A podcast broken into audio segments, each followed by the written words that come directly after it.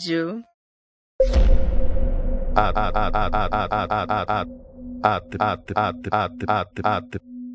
Átrio de René Freire. Lançamento dia 19 de agosto de 2022 pelos selos Brava e Menas Nota.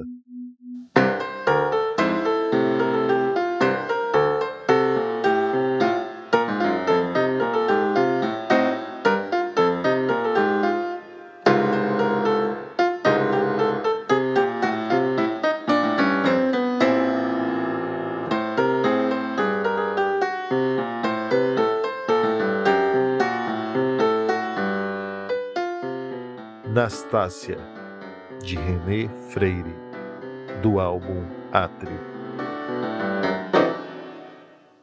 Ângela, responsável pela Brava, entrevista o artista.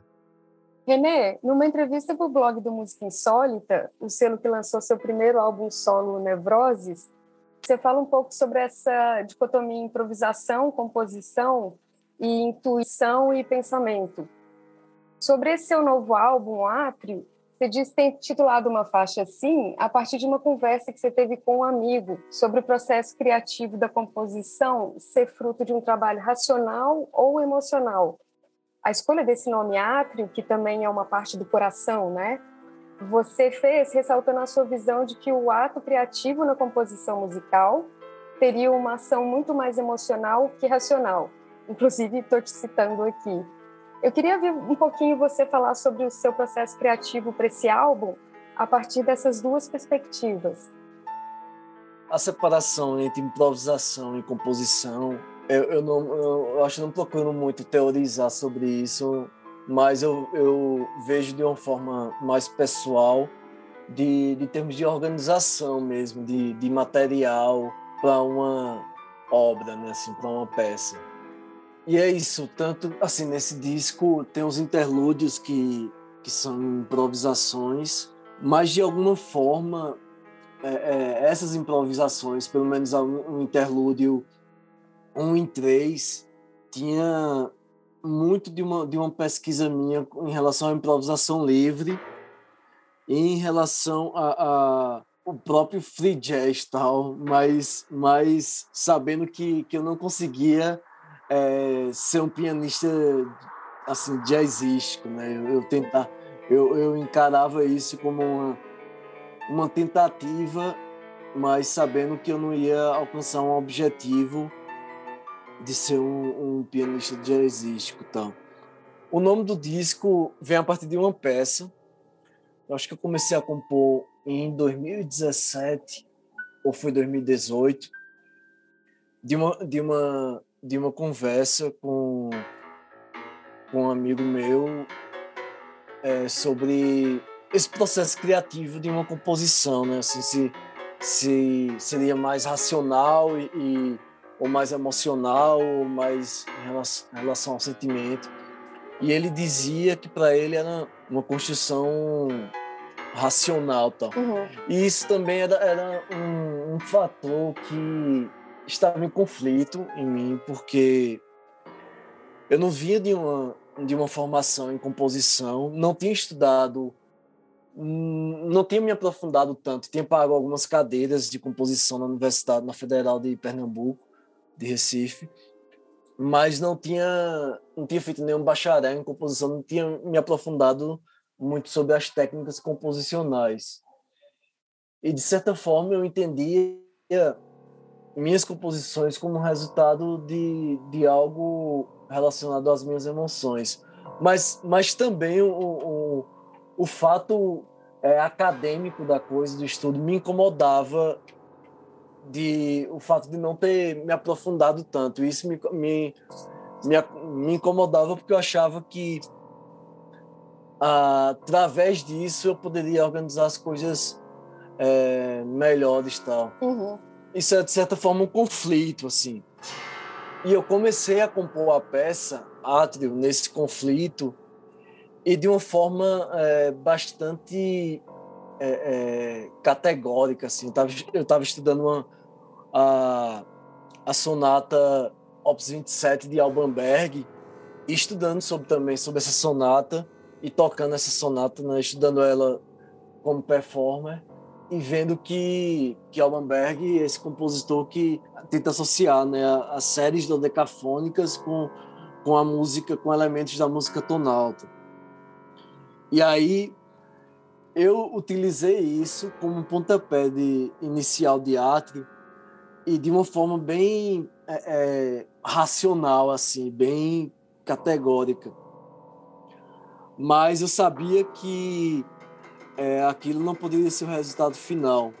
Foi durante o processo é, de escuta da peça de, e, de estudo performático que eu fui, eu acho que delineando a peça mais, mais relacionada a, ao que eu queria em termos de, de estado emocional, de sentimento e, estado, e também performático. Assim. O material inicial tinha, tinha esse lance mais racional, tal, de você ah, usar série, usar modos, tal, misturar séries com modos. Tal. Mas é, para um segundo momento eu deixar isso para trás e moldando a peça de acordo com, sei lá, um senso estético e, e também que dialogasse com o que eu queria da performance e também que representasse é, essas questões relacionadas às emoções. Tá? Uhum. Vou voltar um pouquinho no que você falou, só para né, colocar aqui que o átrio ele é formado por composições, ele é basicamente um álbum de composições, né? Sim. E tem os interlúdios que são as improvisações. É porque você citou os interlúdios, né? Só para para deixar claro como o álbum foi montado, né? No final. E é um álbum que traz umas composições que você já está trabalhando desde 2016 nelas, né? E esse estudo acabou se tornando parte do seu mestrado em composição na Universidade Federal da Paraíba, que você está apresentando agora esse ano, com orientação do professor Valério Fiel da Costa. Qual o tema dessa dissertação? O tema da, da minha dissertação é compositor performer, processos criativos enquanto performance e a performance enquanto processo criativo na música experimental de Recife. E como que foi a escolha desse tema? Como que você desenvolveu? Ah, o tema surgiu muito porque eu, eu comecei a observar, principalmente na cena de Recife, hum, não só na cena de Recife, mas nos eventos que aconteciam relacionados à música experimental em Recife, como Rumor, que existiam, existe um tipo de compositor no campo brasileiro no campo da música experimental brasileira que ele compõe e toca a sua própria obra ou improvisa, né, assim. E esse tipo de compositor difere é, de um compositor tradicional ou da, da música de concerto vinculado à academia, que é aquele compositor que apenas compõe que tem um performer que interpreta o que o compositor compôs. E, e aí eu queria estudar um pouco sobre isso. Tanto que no, ah, no primeiro capítulo do, da minha dissertação, eu falo desse compositor é, no decorrer do tempo, esse teu compositor vinculado à, à, à música erudita de concerto, e, e dessa separação que até antes do século é, é, XIX, metade, meados do século XVIII, esse compositor ele também era performer. Não existia uma, não, não existia uma relação tão, tão descritiva e tão, e tão detalhada da partitura. Existiam momentos de, de de improvisação e de certa liberdade. Com o século XIX, com o surgimento dos conservatórios, vai haver uma divisão do trabalho é, maior essa separação, sendo que meados do século XX vai existir algumas correntes, tanto de estudo musicológico quanto da, da composição e da performance, que vão tentar, de alguma forma, reaproximar o compositor do performer. Aí eu falo um, é, um, um pouco sobre a improvisação livre, a música experimental, a, a nova musicologia e vai se questionar tanto o poder da autoridade do compositor quanto essa divisão do trabalho. E, e aí eu trago para a música experimental brasileira, né, que essa separação, no meu entendimento, de acordo com as minhas vivências, experiências empíricas, assim, essa separação é mais é mais difusa. Por mais que a música experimental brasileira, de certa forma, seja vinculada, não vinculada, mas descendente né, de, de, da academia, porque boa parte dos seus agentes vieram dela, não no caso de Recife, mas no caso de uma forma geral, assim, eu acho, né? Mas essa separação é, é mais difusa. Aí, aí, nesse contexto, eu me coloco e mais vinculado à, cena de Recife, né? de, de me colocar como um compositor que performa sua própria obra, assim como boa parte do, dos agentes da música experimental brasileira. Por mais que seja bem diferente bem diverso como como cada um lida com isso, né? Assim, como cada um lida com isso e como também eu lido com isso. E, e aí eu, eu posso falar um pouco mais da música experimental de Recife. Você pode ver Yuri Blues, que trata de uma forma, e isso Rony, Telmo e Túlio tratam de outra forma. Henrique Vaz, de uma forma totalmente diferente. Tai também. E é isso. Acho que, que a pesquisa foi mais voltada para isso, desse, é, desse campo social, principalmente de Recife, onde eu vejo essa, essa difusão da, da composição e da performance e da interpretação.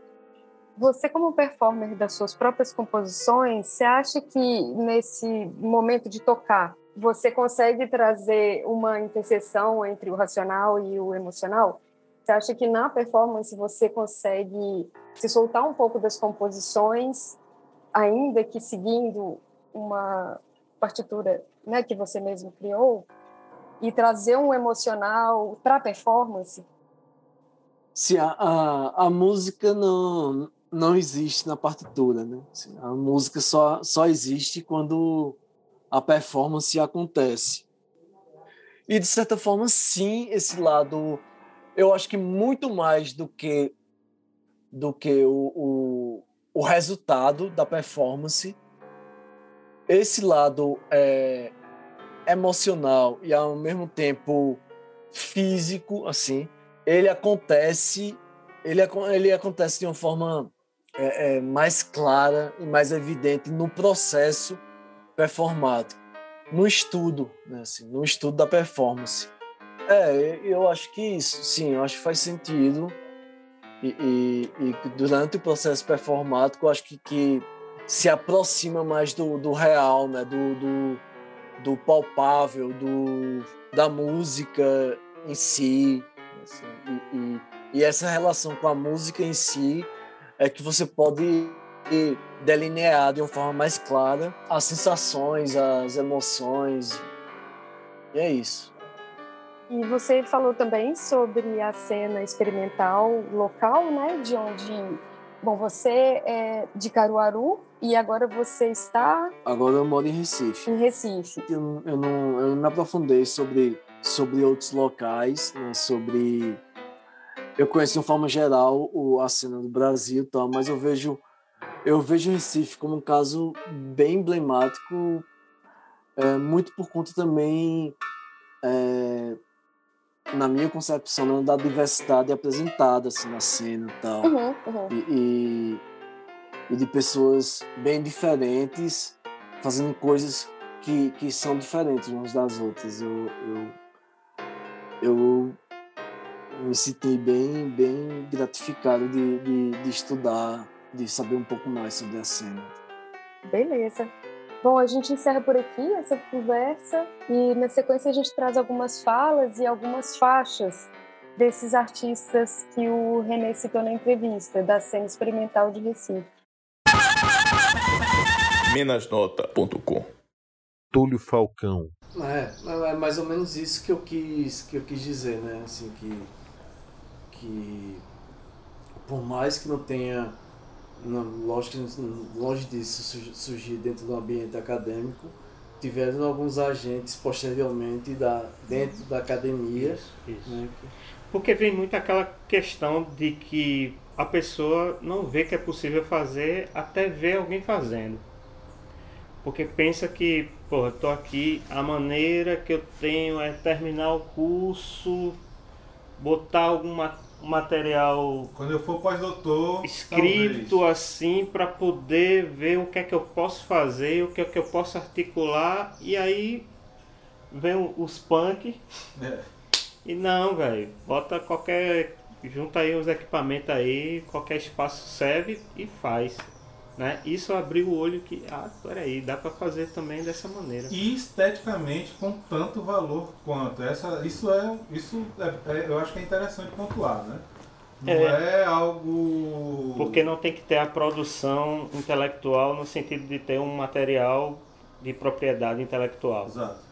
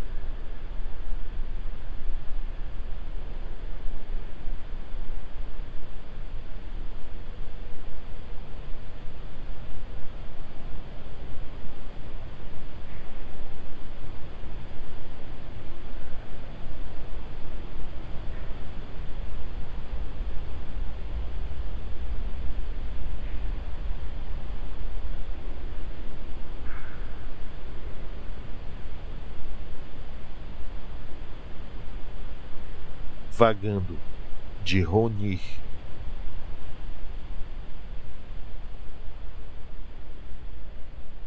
Grilovski. É, e o Gnomos, como é que surgiu? Falando, aí é, tem mais coisa.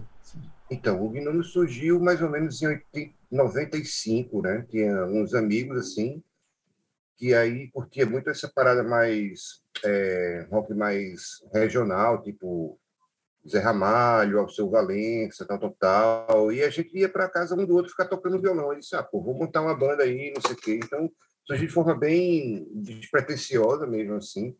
E que... E gravamos uma primeira demo em 95, eu acho. 95, com uma formação. Já... Tanto que o Batera, era, que foi um dos fundadores da banda, ele nem era baterista. Ele entrou só para porque a gente não tinha baterista, ele ficava lá fazendo umas coisas assim. Ah, o trabalho é bem fraco no primeiro disco. O segundo já está melhor, que já é outra formação. Um batera mais batera mesmo assim, que mudou bastante o som da banda, ficou mais pesado, ficou mais mais viajado também, até comprei equipamentos, o guitarrista comprou uma pedaleira legal, né, uma, uma zoom, não sei o quê, uma, muitos efeitos assim aí já dava para fazer umas lombras bem legais. E, e eu até então tocava baixo, mas eu não era muito bom no baixo. E para mim era difícil cantar e tocar baixo. Aí, aí entrou um outro amigo chamado Rodrigo Habitante, que aí tocava baixo e também guitarra. E já em 97, 96, em dezembro de 96, a gente ganhou um prêmio lá no CAC, para um festival de bandas do, de alunos do CAC lá. E a, o prêmio era a gravação de uma demo no estúdio da Federal lá, que acho que estavam terminando de montar ainda. E pronto, aí nesse momento assim saiu o guitarrista e entrou outro guitarrista que era amigo de Rodrigo, era Eduardo Gordinho.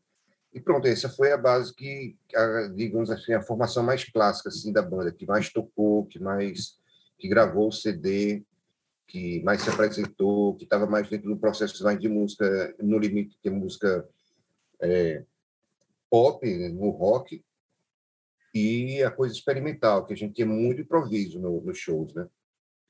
Basicamente isso.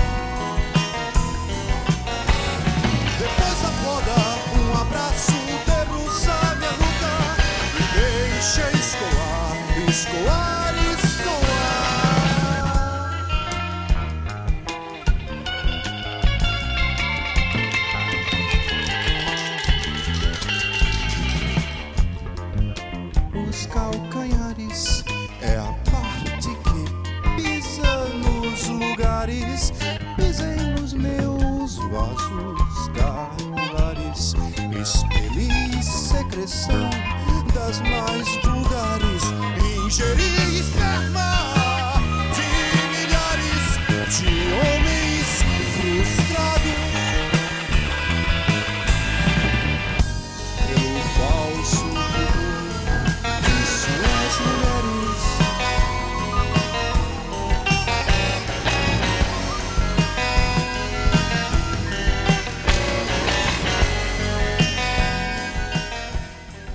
Líquido Mantra, de Gnomos da Metrópole, do álbum Alba.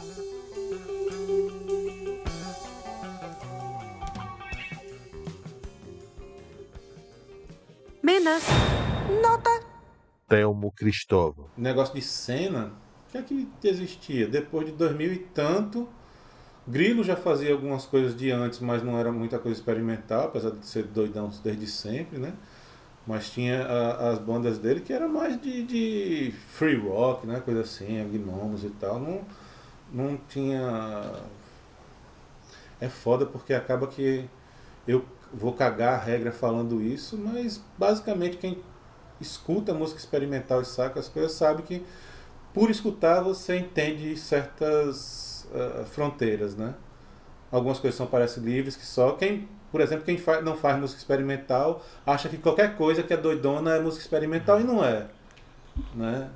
Assim, é uma coisa que é meio aquela história de, tipo, se você precisa perguntar o que é jazz, não sabe que porra é. Não sabe o que é jazz. Se você precisa perguntar, não sabe o que é que é.